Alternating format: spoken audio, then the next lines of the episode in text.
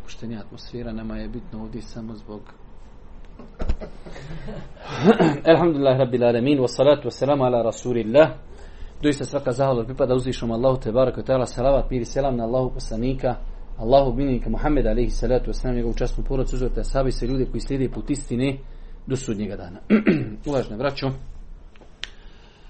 mi smo prekjučer počeli ovaj serijal u kojem se družimo sa propisima hadža. Jučer smo pravili pauzu iz respekta prema Dersu Šiha Safeta. Nismo željeli da dva dersa u isto vrijeme idu live. Večeras se evo nastavljamo. U prošla dva dersa smo pokušali da uzmemo neke uvodne stvari koje su bitne čovjeku da bi shvatio ovu tematiku. Ja sam sad za početak volio bi, dosta puta ljudi nisu svjesni, pošto sve stvari kada se ide na hadž, svi termini vezani za hadž su na arapskom jeziku. I onda čovjek sjedi i priča drugom, čovjek kaže bili smo na Arefatu, pa smo ošli na Muzdelifu, smo izdelili, smo otišli na Minu, pa smo bacili džemreta i obavili smo tavaf i poslije toga saj, pa smo se vratili na Minu i on od 10 riječi koristi 8 arapski. I ovaj koji ga sluša, sam će, ja fino, a nema pojma šta mu je čovjek rekao. Pa mislim da kratko nije loše da se znaju ti neki termini, iako će nam oni, ako Bog da dolazi, svaki ćemo detaljno govoriti. Mislim da je veoma bitno znati šta je riječ mikat. Imamo vremenske mikate, to jest vremena. Mikat je vrijeme. A imamo teritorijalne mikate koje čovjek ne smije proći, a da nije obukao hirame. Pa imamo iz pravca Medine mikat, iz pravca Neđda, iz pravca Jemena i tako da iz pravca Iraka. Imamo 5 mjesta koja se zovu mikati koji čovjek ne smije proći ako je krenuo na hadž ili na umru, a da nije obukao ihram. To mjesto se zove mikat. Ihram, termin ihram, to su ona dva čaršafa bijela koja se oblače. Čovjek kada ulazi u hadžijske ili umranske ibadete mora sa sebe skinuti sve i uzeti samo ta dva bijela platna i zamotati se s jednim dole, a sa jednim gore. Možda ćemo u zadnjem dersu, možda četvrtom dersu, ja ću praktično pokazati kako se najlakše nose ihrami bez ikakvih bašlija, bez ikakvih kajševa, na najjednostavniji način. Uglavnom tu, kada čujete riječ ihram je dva bijela ogrtača kojima se hadžija ogrni kada je na hadžu ili kada je na umri. Termin telbija, to je ibadet koji se izgovara kada čovjek kreni u propise hadža i umri. Bili smo na mikatu, na mjestu gdje se oblači ihrami, obukli smo ihrame, sjeli smo u autobus, krećemo, učimo telbiju, lebejk Allahumma lebejk, lebejk la šerike leke lebejk, innal hamda wa ni'mete leke wal mulk la šerike leke. Taj zikr, znači telbija je zikr koji se izgovara kada je čovjek u ihramima. Imamo termin tavaf. Tavaf je obilazak oko Kjabi, 7 krugova. Imamo 3 vrste tavafa, o tome ćemo poslije govoriti. Saj kao ibadet, to je ono trčanje od Safi do Mervi. Ibadet odlaska od Safi do Mervi se zove saj. Imamo ta dva brda, Safa i Merva. Safa i Merva su sada trenutno unutar harema, unutar znači oni zidova koji mi kada vidimo sliku harema, znači unutar harema. Nekada davno prija Safa i Merva su bile izvan harema. Tavafiš oko Kjabe unutar harema, onda iziđeš i odeš na Safu i Mervu. Vremenom kako je se džamija i harem u Mekki proširivao, došlo je da je Safa i Merva kao dva brda, oni su sad unutar harema i danas dan je ostavljena vršica jednog i drugog da se jednostavno vidi gdje su bila ta brda. Znači između Safi i Merve, dva brda, se čini ibadet koji se zove saj.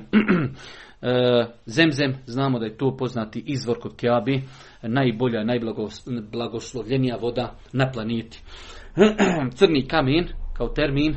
Crni kamen je kamen koji, vidjet ćemo poslije u njegovim odlikama, koji je iz dženneta, bio je u početku bijel pa je pocrnio zbog grijeha koji ljudi čine na planeti, ali je ugrađen u čošku koji je najbliži vratima Kjabi. Znači Kjaba ima 4 čoška, na 2 čoška ima onaj polukrug koji se zove Hidžr, a dva čoška na kojima nema polukruga, jedan je kod vrata i kod njega je crni kamen, a onaj koji je suprotno, odnosno prije njega, zove se jemenski čošak. Ima mjesto između crnog kamena i vrata u Kjabu, koji je možda široko neki metar, zove se Multezem. I velik broj ulema smatra da se tu dova prima. to mjesto, znači zato je nekad bilo kod Arapa, kaže, obisio se za Multezem, drži se i dovi protiv nekoga. Znači to je mjesto gdje se dove primaju. Poslije ćemo mi govoriti da dosta puta ljudi pretjeruju sa tim nekim ibadetima, pa da bi neko stao tu na Multezem, on će se i gurati, i udarati, i psovati, i svašta nešto, samo da tu budi. Tako, ali nama su bitni termini. Znači imamo crni kamen, od crnog kamena do vrata, taj neki prostor, ne znam tačno, metar i po, zove se Multezem. Onaj polukrug koji se uvijek vidi na slikama Kjabe, imamo jedan dio gdje nema ništa, a na jednom mjestu ima polukrug, taj dio je u osnovi dio Kjabi. Ali kada su Kurejše pravile Kjabu, zafalilo im je halal opskrbe, pa nisu mogli Kjabu napred. Pazite, Kurejšije robuju kipovima, pravi Kjabu i kaže ne možemo, nijemo halal na fakir da možemo Kjabu napred, pa su im malo skratili. Ali su pazili od kakvog će imetka napraviti Kjabu. Pa je onda napravljen taj, hajde da kažemo, polukružni dio koji označava da je to dio Kjabi. Kada ljudi hađije, kada uđu u onaj polukrug i klanjaju kao da su klanjali u Kjabi. A opet je posebna priča kako ljudi tu ulazi, kako se guraju, kako klanjaju, to je nešto drugo. Taj dio se zove Hidžr. I kada bi čovjek bila otvorena vrata u Hidžru i kada bi činio tavaf i prošao kroz Hidžr, nije uradio tavaf, njegov tavaf je neispravan. Znači, ako bi bila vrata, desila se otvorena vrata i čovjek kaže, gužva, idem ja ovdje proći pa ću malo popričiti, jer mi Bosanci volimo uvijek malo popričiti, bio mu tavaf neispravan, jer obaveza da tavaf bude potpun jeste da čovjek tavafi oko Kjabi. Čak na Kjabi imate dole, skroz dole, kod Kjabi imate konus jedan, znači bukvalno, čak ulema kaj kad je čovjek hodao po tom konusu, njegov tavaf nije ispravan, jer tavaf je ibadet koji treba da bude okolo Kjabi, a ne po čoškovima Kjabi. Imamo nakon toga termine, nekoliko termina vezani za hađ, i da počnemo ako bude konkretno. Tervija, dan tervije, to je 8. dan Zulhidžeta, 9. dan je boravak na Arefatu. 8. dan tervija u arapskom jeziku znači od arawa, jurawi ili jarwi, napojiti nešto. Prija, znači to je bio dan kada se boravi na Mini i taj dan su pojili svoje deve, pripremali vodu da mogu sutra 9. dan ići na Arefat, pa prekustra se opet vratiti. Pa se taj dan zove dan tervije, dan kao napajanja životinja, priprema za odlazak na Arefat, taj dan se boravi na Mini. Od sunneta, nije obaveza. Nakon toga sutrašnji dan imamo dan boravka na Arefatu. Arefat je jedna velika poljana za koju je Allahu poslanik rekao el hađu arafe, hađi Arefat. Što znači imate mnogo to i ti stvari u hađu ako napraviš i prekršiš ili preskočiš možeš i nadomjestiti. Osim Arefata. Ako nisi bio na Arefatu, nemoguće da je tvoj hađ ispravan. Ali generalno kad kažemo Arefat, nekog šta li je Arefat? Arefat je jedna velika poljana, ništa više. Jedna velika poljana koja se zove Arefat. Nakon nje imamo jednu drugu poljanu, jedno drugo mjesto, znači ove stvari, Arefat, Muzdelifa, Mina, Harem, one su bukvalno u jednoj ovako crti. Zadnja je tamo Arefat, pa sa Arefata krenemo ka Haremu i dođemo na mjesto, opet jednu veliku poljanu koja se zove Muzdelifa. I zato mi neko prika bio na Muzdelifi, pa čovjeku šta li je Muzdelifa, dželijem, Muzdelifa ništa, poljana. Koš kod nas kada je bio na Igmanu, pa ošao na Bjelašnicu, to je. Znači to su imena mjesta. Nakon toga imamo Minu. Mina je opet prostorno gledano najveći dio od svega toga. Znači to je ona mjesta gdje imaju ni šatori, tu hađije boravi 3 dana. Imamo termin džemreta. Termin džemreta, to su ona mjesta gdje se bacaju kamenčići. Imamo 3 džemre, donje džemre, odnosno u pravcu od Mini ka Meki, zadnje džemre je dole veliko džemre, 1. dan se baca samo na to džemre, a 2., 3., 4. dan se baca na 1. i 2. i na 3. džemre. Ali uglavnom kada čujemo termin džemreta, to su ona mjesta gdje ljudi bacaju kamenčiće. I za kraj, i to će nam sad brzo trebati odmah na početku, slušamo dosta puta kad je bio na hađu, pa ja obavio hađ ifrad, ja obavio kiran, ja obavio temetu, šta je sa to? Znači kada čovjek ide na umru, samo jedna umra, ne može se drugačije obavljati, osim da dođeš na mikat, obučeš ihrame, sa ihramima odeš u Meku, obaviš tavaf, saj, skratiš ili obriješ kosu i to je umra. Znači umra ima samo jedan vrstan ibadeta, dok kada je u pitanju hađ, imaju 3 vrste hađa. Imamo, čovjek je došao na mikat i obavljaće samo hač. To se zove u arapskom od efrade, jufridu, ifrad. Nešto pojedinačno. Znači on pojedinačno obavlja samo hač. Došao čovjek, kao da obavljam samo hač. Ifrad.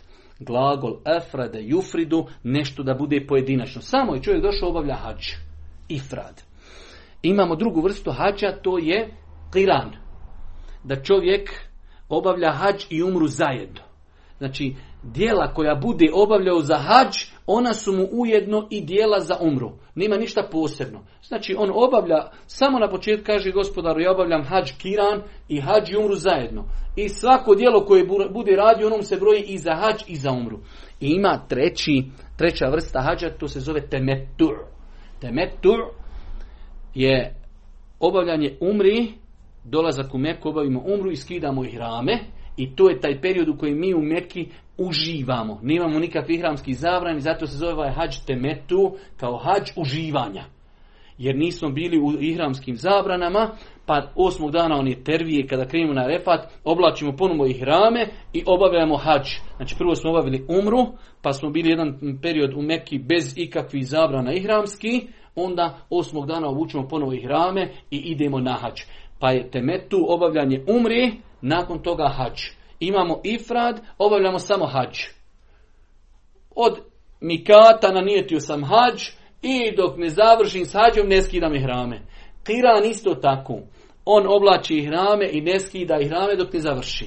A ovaj temetu, on obavi umru i skida ihrame. Zbog toga treba onda nakon toga da zakolje kurban kao jedan vid, hajde da kažemo, eto neke sankcija koje bi mogli nazvati, što je bio u Meki bez ihrama mora zaklati kurban. Iako i Kiran isto tako mora zaklati kurban. Ali ne bi vas time opterećavao mnogo, jer male su razlike u današnje vrijeme u tim, hajde da kažemo, vrstama hađa. Ali je bitno da znamo, kada neko kaže obavio sam hađ temetur, znači obavio je prvu umru, pa je skinuo ihrame, završio s umrom i 8. dana je ponovo obukao ihrame, krenuo u hađ. Ako kaže obavio sam ifrad, samo sam obavio hađ, ništa više. Ako kaže obavio sam qiran znači nešto s nečim zajedno obavljati, obavio sam hađ i umru u istom ibadetu. I nisam skidao ihrame nikako u Meki. To su neki termini koji je lijepo da poznaje čovjek koji želi da ide na hađ. To samo kao termini, a sad propisi su nešto drugo. Prošli put smo kratko spomenuli šta su tu 4 uvjetne stvari, odnosno temeljne stvari za hađ. Ne može bez njih hađ biti nikako. Nijet. Da ulazimo u ihrame, da ulazimo u hađ.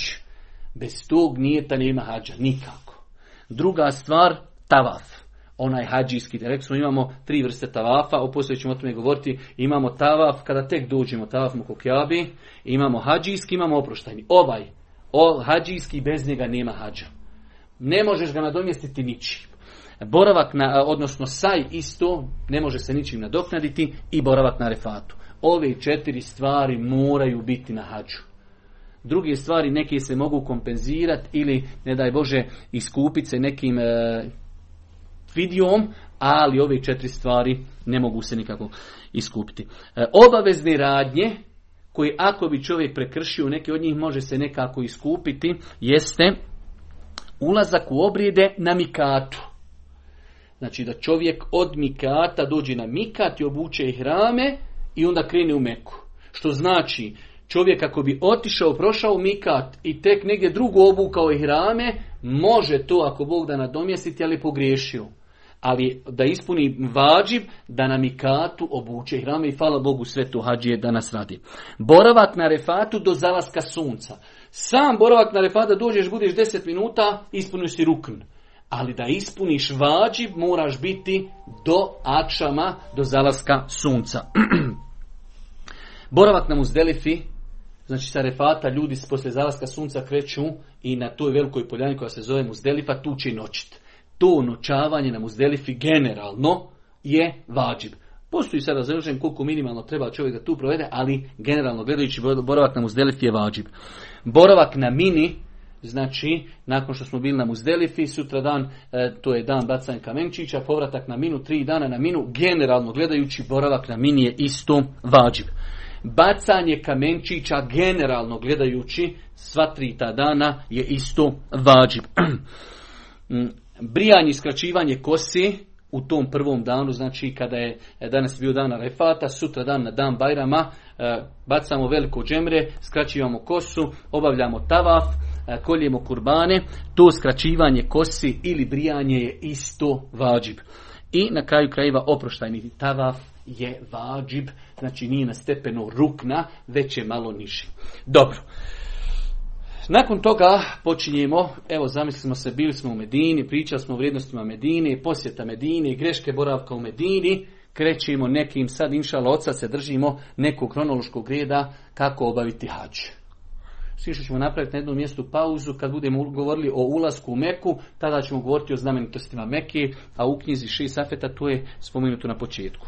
Rekli smo da imamo dvije vrste mikata. Imamo vrsta mikata vremenski, što znači kada su vremena kad se može obaviti umra u kojoj ćemo, nakon koje ćemo obaviti hadž. Islamski učenjaci imaju jednoglasan stav da su hađski mjeseci Ševal, Zulkade i Zulhidže. Da vas time znam da ove mjesece slabo znamo i tako dalje. U svakom slučaju mi idemo većinom kad se ide na hađ, ide se avionom, dolazi se pred sami u mjesecu Zulhidžetu i tako dalje. Ovi mesele su i pitanja više potrebna bila u prijašnja vremena. Nakon toga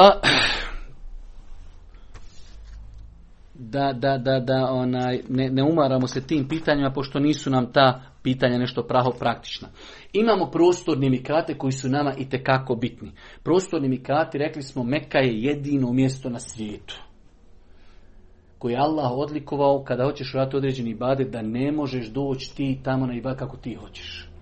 Već znači čak ovaj medinski mikat je najdalji. Mekka, uzmite znači Meku, iz 4 pravca 5 se može doći. Ovaj pravac iz Mekke, iz Medine je 410 km otprilike mikat udaljen od Mekke. Ne možeš u Meku da uđeš kako ti hoćeš. Već se moraš raspremiti, moraš se okupati, moraš obući hrame i takav doći u Meku. To je jedno jedino mjesto na svijetu kojim se tako prilazi, što svakako ukazuje na veličinu i veličanstvo Mekke, da čovjek 400 km prije toga se priprema i da se oblači i da ima nešto što se zovu mikati, granice. Čak ljudi u avionu kad leti, ako leti za Džidu, a ne u Medinu, u avionu gore u zraku moraju obući hrame ako hoće da bude njihov hadž ispravan. Znači Mekka je okružena, neki mikati su daleko 100 km, neki 80, ovaj u pravcu Medine je najdalji, 410 km je udaljen gdje moramo se zaustaviti. I hvala Bogu danas u Medini taj mikat se zove Zul-Hulejfa, to je pripremljeno doista jedna velika džamija, ima dosta kupatila, dosta WC-ova gdje se hađije dođu, rasprijeme se, tuširaju se, obuku i hrame, sjedaju u autobuse i idu ka Mekki. Znači mikat preko kojeg mi prelazimo u većini slučajeva kada dolazimo iz Medine zove se Zul-Hulejfa. Zul-Hulejfa je iz Medine prema pravcu Mekke oko 14-15 km. I to je definitivno najudaljeniji mikat, to je više od 400 km.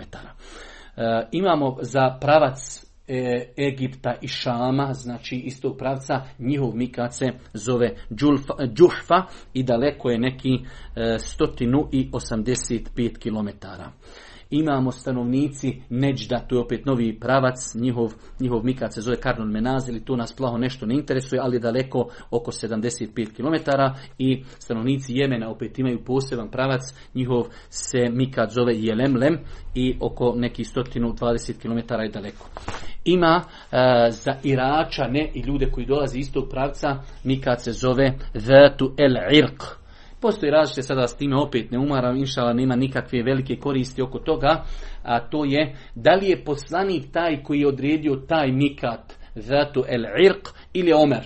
Imaju vjerodostojni hadis da ga poslanik odredio, imaju hadis da ga je Omer odredio. Pa kažu islamski učenjaci, nije to kontradiktorno, poslanik je odredio Zatu el Irk, ali Omer zato nije znao. Pa su mu ljudi došli i kažu, Omere, šta ćemo mi? Pa im Omer kaže, vidite, prostorno neko mjesto koje odgovara drugim mikatima, pa je potrefilo se da to bude udaljenost na mjestu koje se zove Zatu-l-Irk, baš se potrefio Omerov proračun da je potrefio ono što je Božji poslanik alejhi salatu wasalam odredio da bude mikat. Ali u svakom slučaju nemamo mi mnogo potrebi o tim nekim stvarima pričati, o tome ulema zaista mnogo neke stvari govori. Ono što je nama interesantno jeste činjenica da čovjek kada krene na hadž ili krenuje na umru iz bilo kojeg pravca da dolazi, mora proći kroz mjesto koje se zove mikat, koji je određeno sunnetom Božjih poslanika alejhi salatu wasalam, tu se zaustaviti, raspremiti se totalno, pa čak i donji veš i uzeti dva ihrama, zaogrnuti se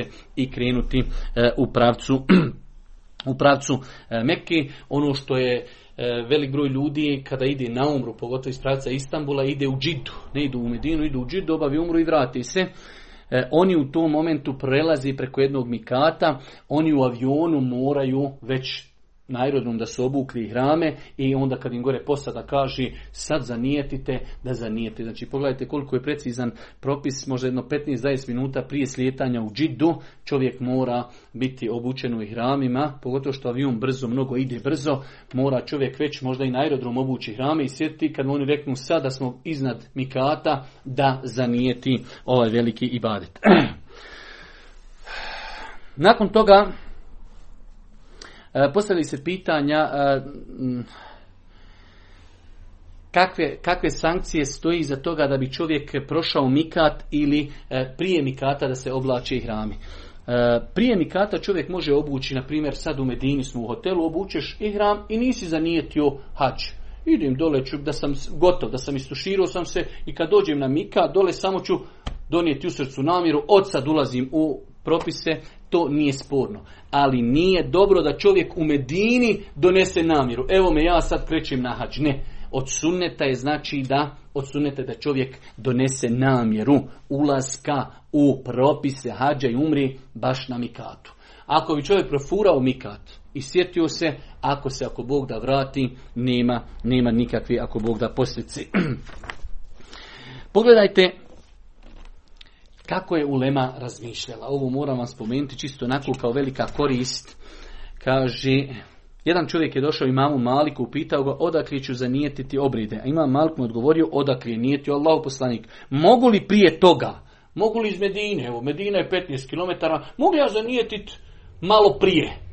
Pogledajte odgovora velikog imama Malika. Kaže imam Malik, nemoj jer se bojim da te kakvo iskušenje ne snađi. Kaže čovjek, kako mi iskušenje moglo snaći zbog toga? Radi se o svega nekoliko milja, misleći na Medinu.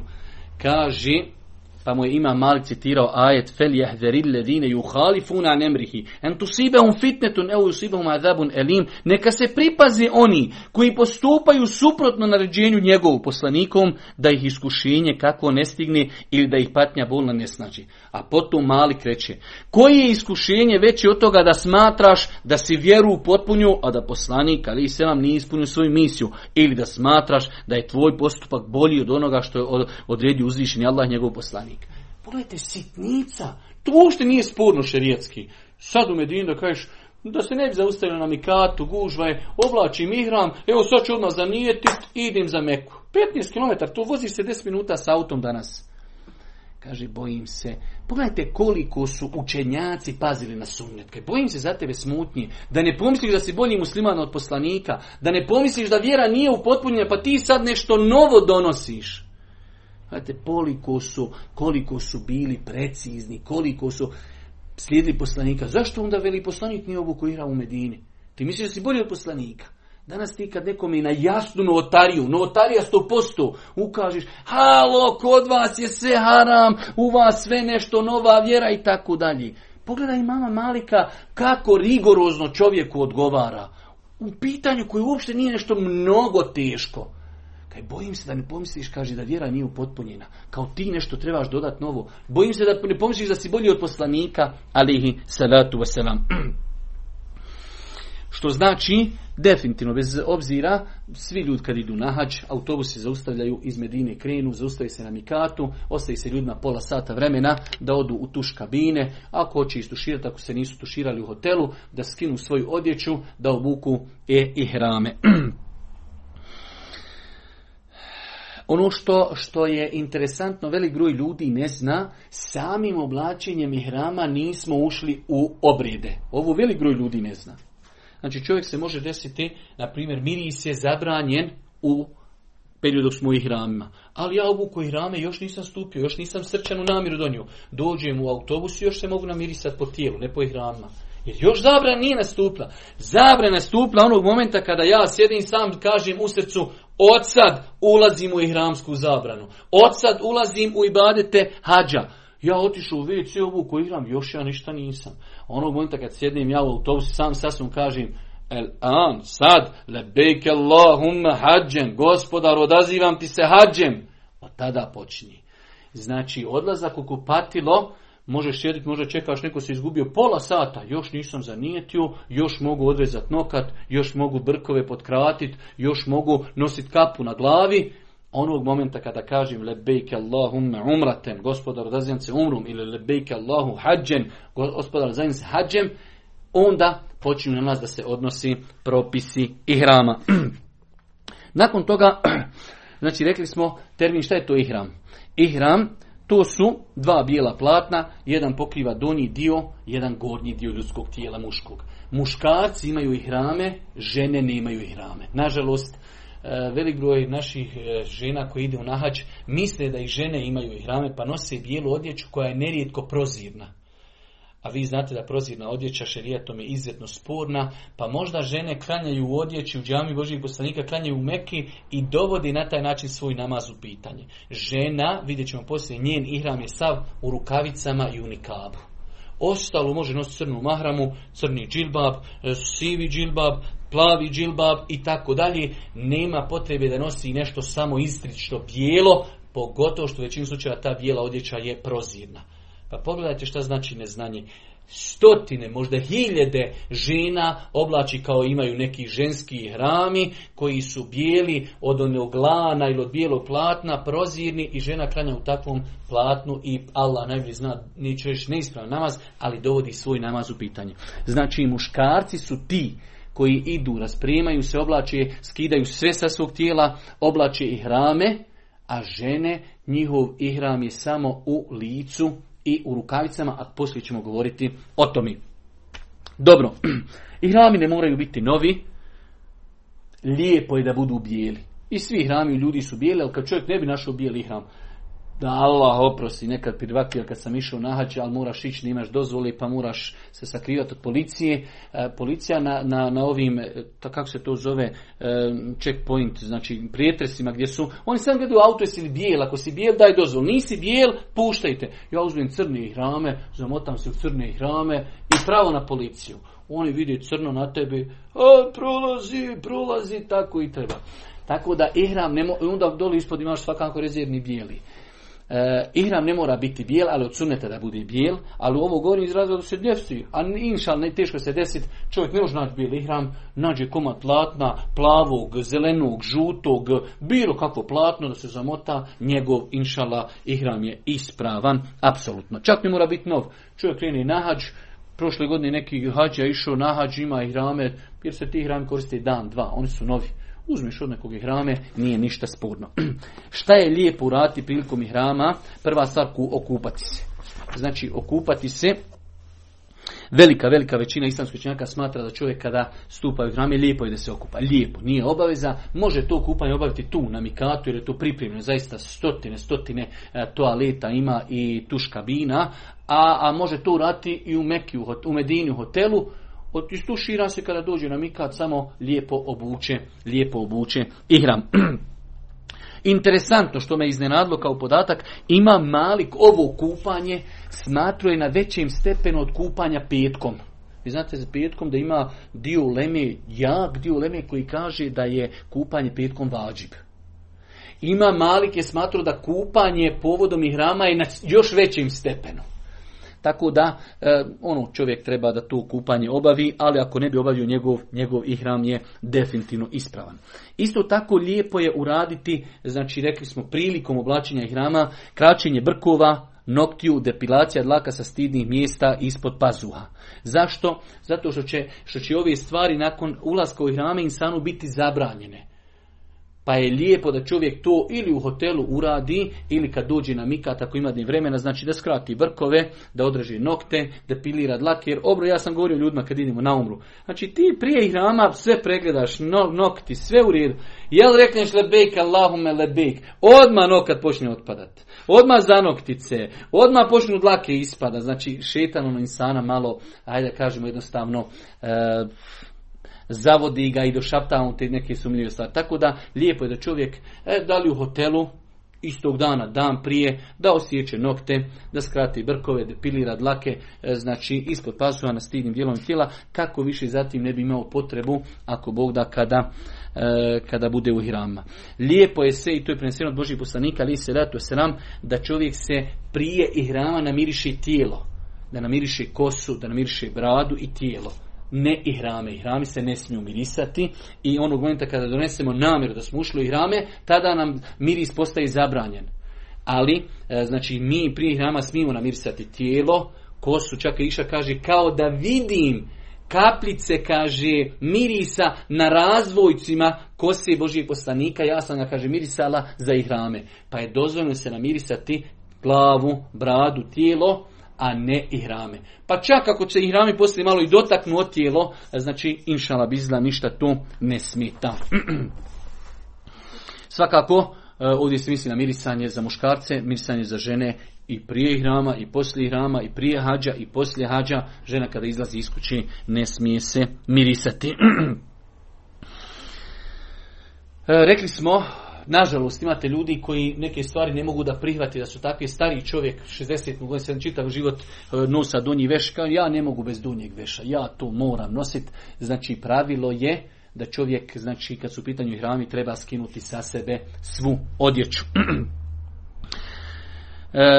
Što se tiče obuće, muhrim može nositi papuće i može nositi sandale. Ono što mi imamo, one sandale koji se lijepe, inšala bizna, nema ništa sporno u njima, da čovjek i možda čak i praktičnije su od papuča, ili papuče ili sandale se mogu nositi. Poslije ćemo govoriti, vidjet ćete, velik broj ummeta, ne samo Bosanci, već ummeta smatraju da stvari u kojima ima prošiveno nešto, kao konac, da se to ne smije oblačiti u ihrama, što nema nikakve osnove u knjigama Islama. Već su to ljudi tako naslijedili, pa onda čovjek dođe i kaže, papuće su mi prošivene, smijem li nositi? Nikakve veze nemaju su li otpa... Pa ćete vidjeti, ljudi najbolje se na hađu prodaju oni plastični iz komada, što su isto opanak. Ništa one nemaju. Te se papuće najbolje prodaju. Iz razloga što ljudi ne znaju ovaj propis. Misle ako ima neki šav, da je to neispravno. Što nema apsolutno nikakve veze u Islamu. Ihram može biti zakrpljen. Ihram može biti porubljen dol da ima rubove. Može čovjek imati kajš na kojem imaju, znači, šavove. Može imati torbicu na kojoj imaju šavovi. Naruknica od sata može imati šavove. Ništa to ne smeta.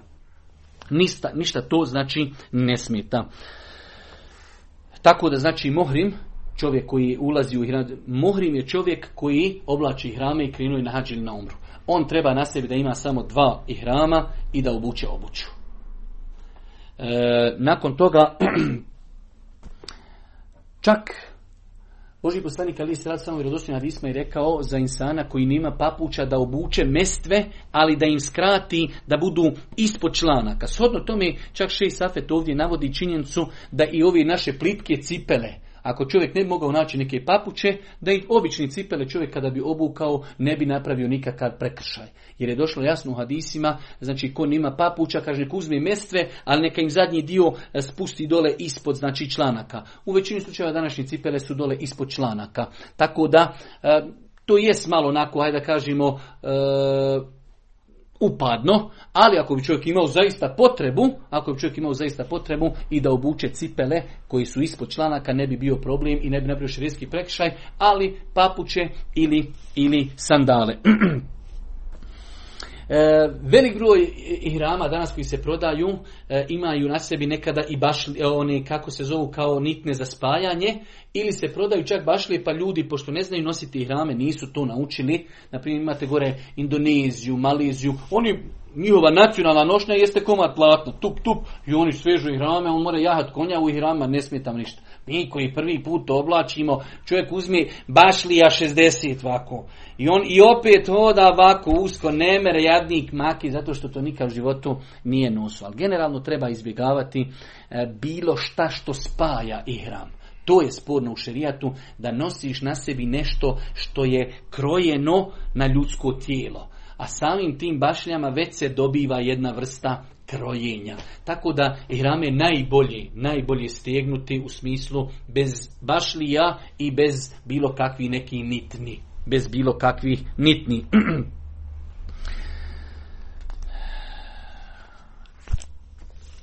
Nakon toga, mi smo, evo, zamislimo, krenuli smo iz Medine, neko će nam održati neki govor do mikata, pojasnit će vam ove propise, dolazimo na mikat, izlazimo iz autobusa, uzmemo svoju kesu, idemo u toalet te boksove, skidamo odjeću, obukli smo ihrame, prije toga smo odrezali nokte, skratili brkove, depilirali dlake, dolazimo u autobus, namirišemo se i tada donesemo tu formu i kažemo lebejk Allahumma hađem, gospodaru odazivam se hađem, i od tog momenta počinju zabrane. Da li kad se vraćamo iz tih tuš kabina, da li klanjati 2 rekiata tu na mikatu, Medini, u Zul-Hulejfi, ima jedan ogroman mesčid i apsolutna velika većina hađija tu zaustavlja se, klanja 2 rekiata nakon ihrama. O tom pitanju ovdje Šiha Safet je detaljno govorio. Velika većina učenjaka kaže da se nakon ihrama, kad god da si došao, u 9 zajtra, u 10, u 11, u 3, u 5, u 10 na veći, kad god dođeš obuku si ihrame, klanjaj 2 rekiata, u autobus i idi. Ali sunnet Božijeg poslanika ne potvrđuje to mišljenje. Jer Božiji poslanik je krenuo iz Medine, znači došao je tu, potrefio ga je namaz, pa je klanjao nakon ihrama taj namaz i krenuo je. Tako da Allah najbolje zna. Ja sam stava i to stav je preferirao Šiha Safet, to je stav Ibn Taymije, Šiha Usemina i Šiha Albanije i drugi neki učenjaka. Ne postoje 2 rekiata specifično vezana za ihram. Ako bi čovjek klanjao, nije nešto napravio nikakav prekršaj, apsolutno velika većina uleme kaže da se nakon ihrama klanja i 2 rekiata. Ako bi čovjek klanjao, nije pogriješio. Ali ako hoće baš da se drži sunneta Božijeg poslanika, ako je nastupilo neko namasko vrijeme, podni namaz, hajmo klanjati podni namaz, 2 rekiata, ajmo autobus. Po meni je to najispravnije. Ako se zadrefilo namasko vrijeme, klanja 2 rekiata, ići. Mimo toga obučem ihrame, u autobus idem. Ali ako neko klanja, znači apsolutna velika većina islamskih učenjaka, ummeta, historije, govorila je da se klanjaju ta 2 rekiata, iako gledam s aspekta dokazi su za to mišljenje slabi. Nakon toga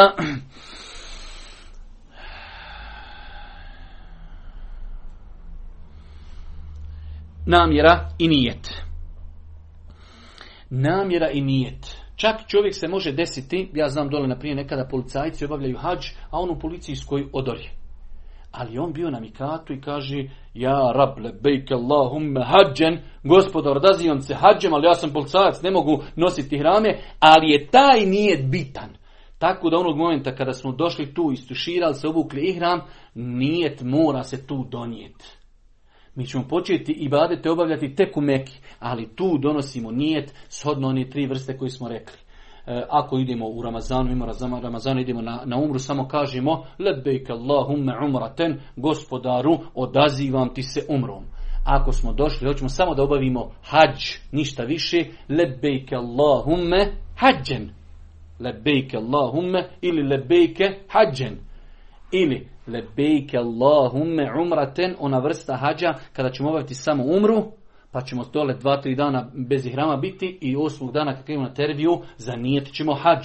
Pa imamo na mikatu možemo reći, ako obavljamo hađ, ili kažemo lebejke Allahumme hađen, obavljam samo hađ, lebejke Allahumme umraten, ja idem da obavim umru, a hađ ću ja dole zanijeti 8 dana na terviji, i ima da kažemo lebejke Allahumme hađen wa umraten, to je onaj kiran gdje spojeno i zajedno obavljamo i hađ i umru. Svakako nijet se ne izgovara na glas, nećemo reći nevejtu en u i tako nešto, mi izgovaramo telbiju. I onda kažemo cijelo vrijeme u autobusu učimo lebejk Allahumme lebejk, ali na početku kažemo lebejk Allahumme umraten, lebejke Allahumme hađen, lebejke Allahumme umraten wa hađen, obavljam zajedno hađ i umru. Ali nema nijeta da izgovaramo nijet kao što ono za namaz, pa nijet i za ihrame. Čak hanefijski učenjaci, evo Ibn Nunđim, to je poznati učenjak hanefijske škole, izgovaranje nijeta novotarija je u svim ibadetima. I u drugi neki učenjaci kažu, Ibn Humam, poznati veliki učenjak hanefijskih pravnih školi, svi su oni spominjali da izgovaranje nijeta za hađ nije propisano i da je to novotarija.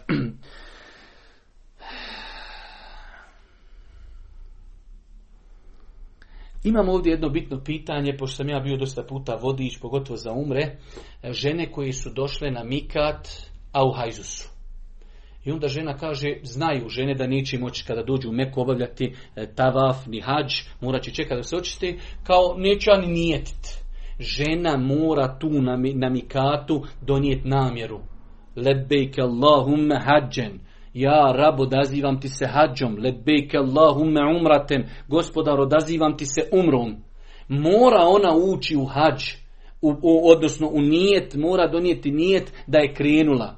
Na nju se odnose ihramski zabran, ne smije nositi rukavice, ne smije nositi nikab, ali ona kada dođe dole neće ništa obavljati dok se ne očisti.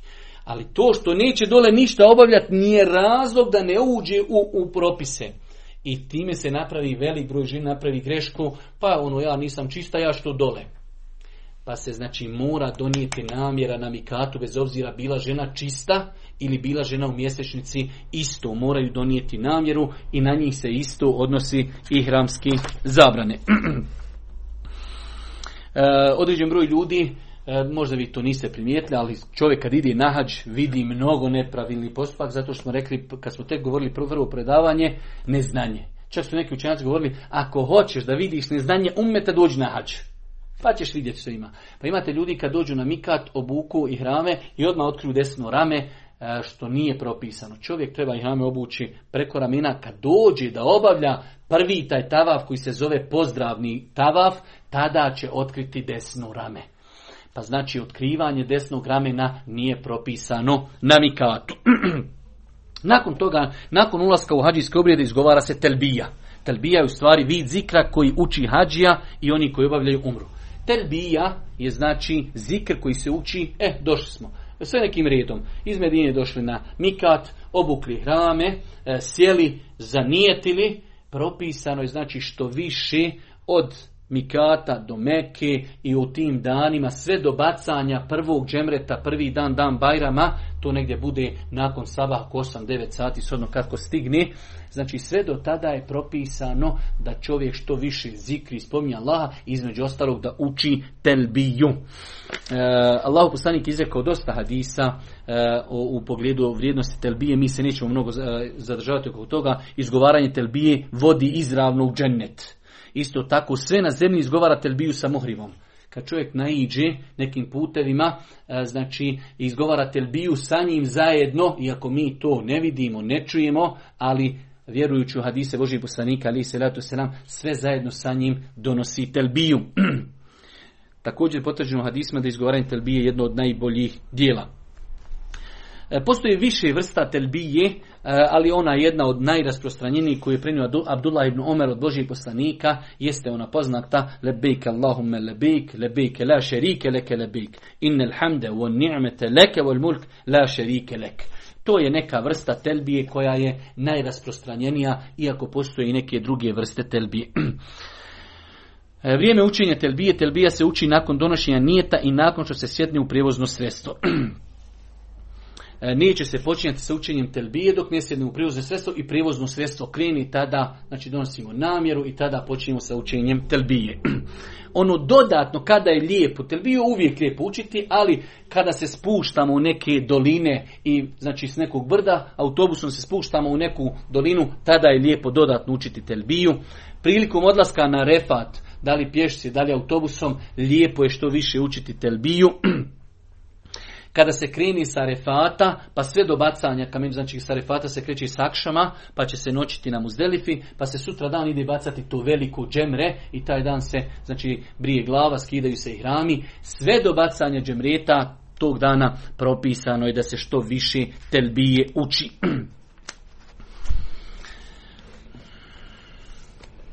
Isto tako lijepo je poslije svakog namaza dodatno. Znači čovjek ono uči, ide, vozi se, ali kada završi namaz, tada dodatno lijepo je po mišljenju velikog broja učenjaka da se telbija uči.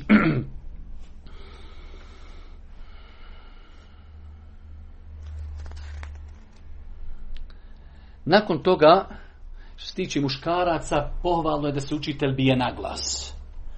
Ali vjerujte, kako nekad ljudi kada ne razumiju znanje. Ja sjećam jedne prilike, znate kako, kad dođu ovi naša braća iz Amerike, iz Australije, oni stvarno nekad, ja gore kad putujem u Ameriku, kad sam putovao po Europi, Allah mi nekad se zastidiš kako praktikuju sunnete. I oni se, nije samo da je pitniš hadis, završena stvar. Tako velik broj ljudi u Europi čovjeka postidi kako praktikuju sunnet. Ja sjećam jedne prilike, ta jedna grupa vidno došli su ozgor negdje iz Europe, ne smijem stavljati da su bili iz Njemačke ili ne, koliko mi sjećam da iz Njemačke. Pa su oni došli, lebejk, Allahume lebejk. Lijepo je povisiti ton, ali ne toliko.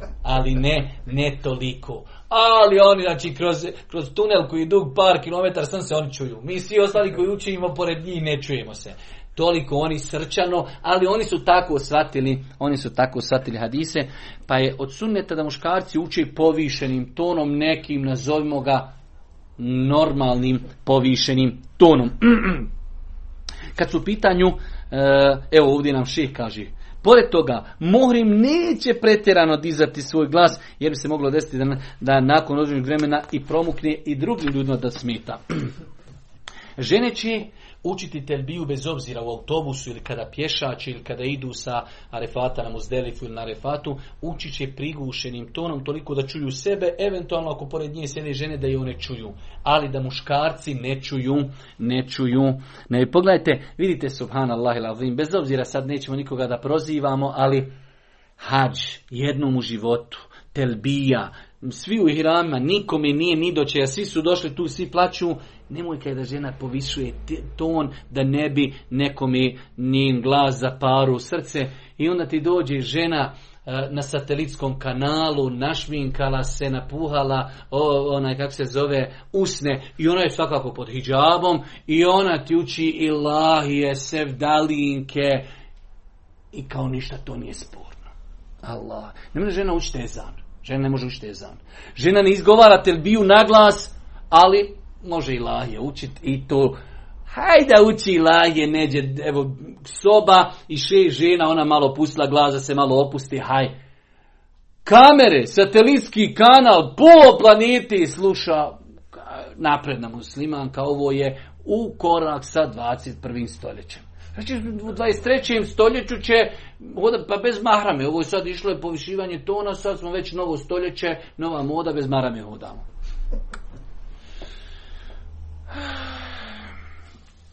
Pohvalno je da, znači, uz izgovaranje telbi, kako smo napomenuli, čovjek i rekne koji obrid obavlja, i mi smo to spomenuli, imamo 3 vrste hadža, i čovjek treba već od onog momenta kad boravi u Medini da odredi šta će, hoću samo obavljati hadž, pa da kaže lebejke hađen, gospod organizam se hađem, ili da kaže lebejke Allahumme umraten, idem prvo na umru, to je taj temetu, pa ću dole nastaviti hađ, ili da kaže lebejke umraten wa hađen, ili hađen wa umraten, zajedno ću obavljati hađ i umru. Ono što, ja znam da je to malo i poteško, ali nije propisan se telbija izgovara zajedno. Ja znam kako je najljepše i najlakše, nije najljepše, najlakše izgovara telbiju zajedno. Ljudi u autobusu, sam kad jedan krene, ko što, mislim, ne poredeći, ili kad je onaj u avionu, ono pjevo gori krilo našeg aviona. Najlakše je telbiju učit svi zajedno. Lebejk, Allahume lebejk, i onda svi lebejk. Ali nije propis, znači najbolje je da svak za sebe pojedinačno uči. Iako je to onako tehnički teže malo izvodljivo. Ako bi se ljudi ne dogovarajući zajedno učili, inšallah nije to nešto sporno. Telbija se uči isključivo na arapskom jeziku. Nakon toga sad u tom periodu dok smo mi u ihramima, bit ćemo, znači, ovaj čovjek koji obavlja samo hadž, on evo neke krenuo 2 ili 3 dana ranije prije Arefata, on će znači od Mikata doći u Meku, biti 1 dan, 2 dana, pa Tervija, pa Arefat, pa sutra dan bacanje kamenčića, 4-5 dana će biti pod ihramima. U tom svom periodu ima neki zabrane.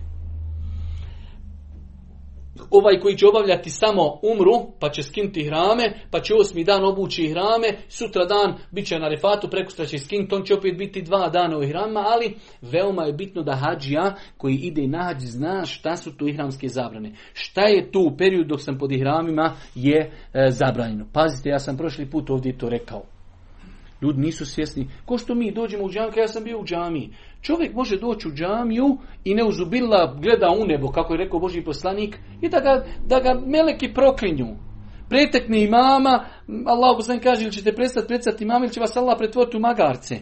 Nije samo sam došao u džamiju, apsolutno mi je sve ispravno. I nahađ. Čovjek krenuo nahađ, ne zna šta je zabranjeno haramima, spava sa ženom, 5 prekršaja. Počinio haram. Pokvario hađ. Mora ga do kraja obaviti. Makar da kažu, hajde, vrati se kući. Ne, do kraja ćeš ga obaviti. Mora doći sljedeći godini. Mora zaklat kurban. I mora se pokajati. Jedan greška. 5 stvari. Uradio haram. Pokvaren hađ. Mora ga nastaviti. Mora sljedeće godine doći i mora kurban zaklat. I to ponekoj u lemi deva. Brate. 5 a samo 1 greška. Greškica. Pa je veoma bitno, zato ima ljudi, ja sam slušao neka šehovima dođe, pa še je bio za ihrama, kad je uradio to, i kad je dole jedno stado ovaca po kolji, valjda će se to nekako nadomjestiti. Deva dole, šta će se poklat zbog te nepažnje. Pa, znači, šta su to ihramske zabrane? Kad se kaže ihramske zabrane, šta je tu čovjeku zabranjeno dok je u periodu ihrama? Hajde, ako ništa, da inšallah obradimo ovu prvu, pa ćemo tu se i zaustaviti, inšallah. Iako sam očekivao da ćemo noćas malo brže ići, ali hajde, nahajde, inšallah. Prva stvar, znači, intimni odnos i naslađivanje tijelom supruge, znači bilo kakvo intimno naslađivanje. Zabranjen je intimni kontakt, spolni kontakt, odnos, a zabranjeno i sve što njemu vodi. Čak ulema kaže i razgovarati sa ženom, da kažemo neki ljubavni razgovor je zabranjen. Sve što bi moglo dovesti na kraju do intimnog kontakta je zabranjeno. Ali definitivno najviše je zabranjen intimni kontakt i ako se to uradi, vidjeli smo kakvi 5 prekršaja čovjek mora da uradi.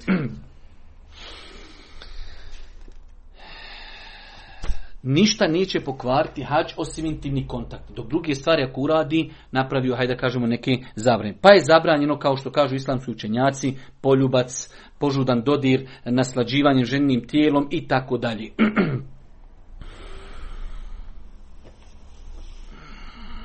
Ima čak razilaženje jako kod ulemi ako bi čovjek u zaboravu spavao sa ženom. Zaboravio čovjek. Eto, čovjek zaboravio da je na hađu, ima i takvi. Zaboravio da je na hađu. Velik broj učenjaka kaže da mu je hađ pokvaren. Iako Šiju Semin generalno ima pravilo, kaže sve što se uradi u zaboravu, inšal čovjeku ne poteže sasvim na ispravnosti ibadeta. Ali većina ulemi kaže u zaboravu, što ti nije bilo na um, brate, pokvaren hađ.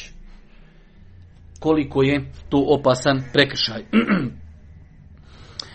Isto tako ne pravi se razlika između muškarca i ženi. I ženi pokvaren hađ, čak vidite šta ti je islam. Kažu, zbog čega se pokvarili hađ? Zbog toga. Sljedeće godine kad dođete, morate doći i nećete sad više zajedno. Sad jednom ste napravili belaj, sad ćemo vas razdvojiti. Od početka hađa do kraja ne smije ženu vidjeti. Odvoji je skroz, druga grupa, drugi avion, drugi šator, drugo sve, da i ne vidi. To je znači... kaže ovdje ovo je interesantno, inšala biznila, mislim da ćemo tu i stati ovdje kod brijanja kosi. Kad kažemo islamski učenjaci ne pravi razliku između muškarca i žene, u pogledu ovoga ako bi imali intimni kontakt i mužu pokvaren hađ i ženi pokvaren hađ, žena i muškarac se na hađu razlikuju nekoliko stvari. Ovo je lijepo znati. Muškarac i žena se razlikuju na hađu nekoliko stvari. Prva stvar, muškarcu je zabranjeno oblačiti skrojenu odjeću. Muškarcu je zabranjeno skrojenu odjeću, ženi nije. Žena može skrojenu odjeću da nosi, znači džilbab, da nosi košulju, da nosi suknju, dok muškarac ne smije nositi ništa što je skrojeno. O tome ćemo sad govoriti šta znači skrojeno. Isto tako, muškarac ne smije pokriti glavu. U ihrama čovjek ne smije obući kapu, ne smije uzeti maramicu, pokriti glavu. Dok žena svakako nosi mahramu mora. Žena će tiho izgovarati telbiju, muškarac će glasno. Kad su u pitanju obilazak oko Kjabe, imate u prva tri kruga, lijepo je da muškarci malo trči. Znači, muškarci će otkriti desno rame i tri kruga će, ako nema gužve, trčati. Dok žene, njima nije propisano da trči u ta tri kruga. Žene neće otkrivati desno rame svakako. Neće trčati na saju. Vidite što je interesantno. Nekad neko upita, pa kako? Hadžera, zbog koje je nastao taj saj, ona je trčala. Danas žene ne trči. Gdje je odgovor? Da dođe sad neko i kaže, evo ti ćeš ove godine hađ. Kaže, vi kako to, vi muslimani? Vi muslimani to radite jer vas to asocira na hađeru. Hadžera kako je nastala, znači ibadet Safe i Merve? Hadžera je bila sa svojim sinom u Mekki, nestalo im vode, kad je počeluši dijete umirat, otišla na Safu, ima likog, nema. Pa trčeći otišla na Mervu, pa tako 7 puta, kad je zadnji put ošla na Mervu, vidjela je Džibrila kako kopa svojim krilima zemzem. Tako je nastao ibadet trčanja između Safe i Merve. Danas žene ne trči. Samo trče muškarci. Rješenje je zato što je Hadžera tada bila sama. Pa je ona tada trčala, žene danas trči, znači žene obavljaju hađ zajedno sa muškarcima, pa je samo taj ibadet propisan muškarcima. Imaju zelene lampe koje su stavljene i samo muškarci trči, a žene idu znači lagano, i to je jedan od propisa gdje se muškarci razlikuju od žena, da žene na saju, znači između Safi i Mervi ne trči, za razliku od muškaraca koji trči. Muškarci na hađu imaju verziju da obriju glavu i da skrate kosu, žene nemaju verziju da briju kosu, mogu samo da skrati kosu. I muškarci ne mogu nikako biti u situaciji da ne mogu obaviti oprosni tavaf, za razliku od žena koji ako su mjesečnici ne obavljaju oprosni tavaf, onaj tavaf kojeg su obavile, hajde da kažemo hađijski, im je dovoljan. Ovdje ćemo se ako Bog da zaustaviti, znači govorili smo samo o jednoj stvari, šta je čovjeku zabranjeno u ihramima, a to je zabranjen intimni kontakt, i rekli smo šta proizilazi iz toga, i zabranjeno je sve što vodi intimnom kontaktu. Spomenuli smo evo na kraju nekoliko veoma, veoma interesantnih stvari u čemu se na hađu razlikuju muškarci i žene. Ovdje ćemo se ako Bog da zaustaviti. Subhaneke Allahumma wa bihamdike, ashhadu an la ilaha illa anta, astaghfiruke wa atubu ilaik.